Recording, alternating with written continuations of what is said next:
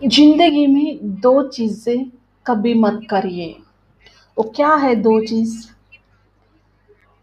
झूठे आदमी के साथ प्रेम, सच्चे आदमी के साथ गेम। यस ज़िंदगी में दो चीज़ें कभी मत करिए।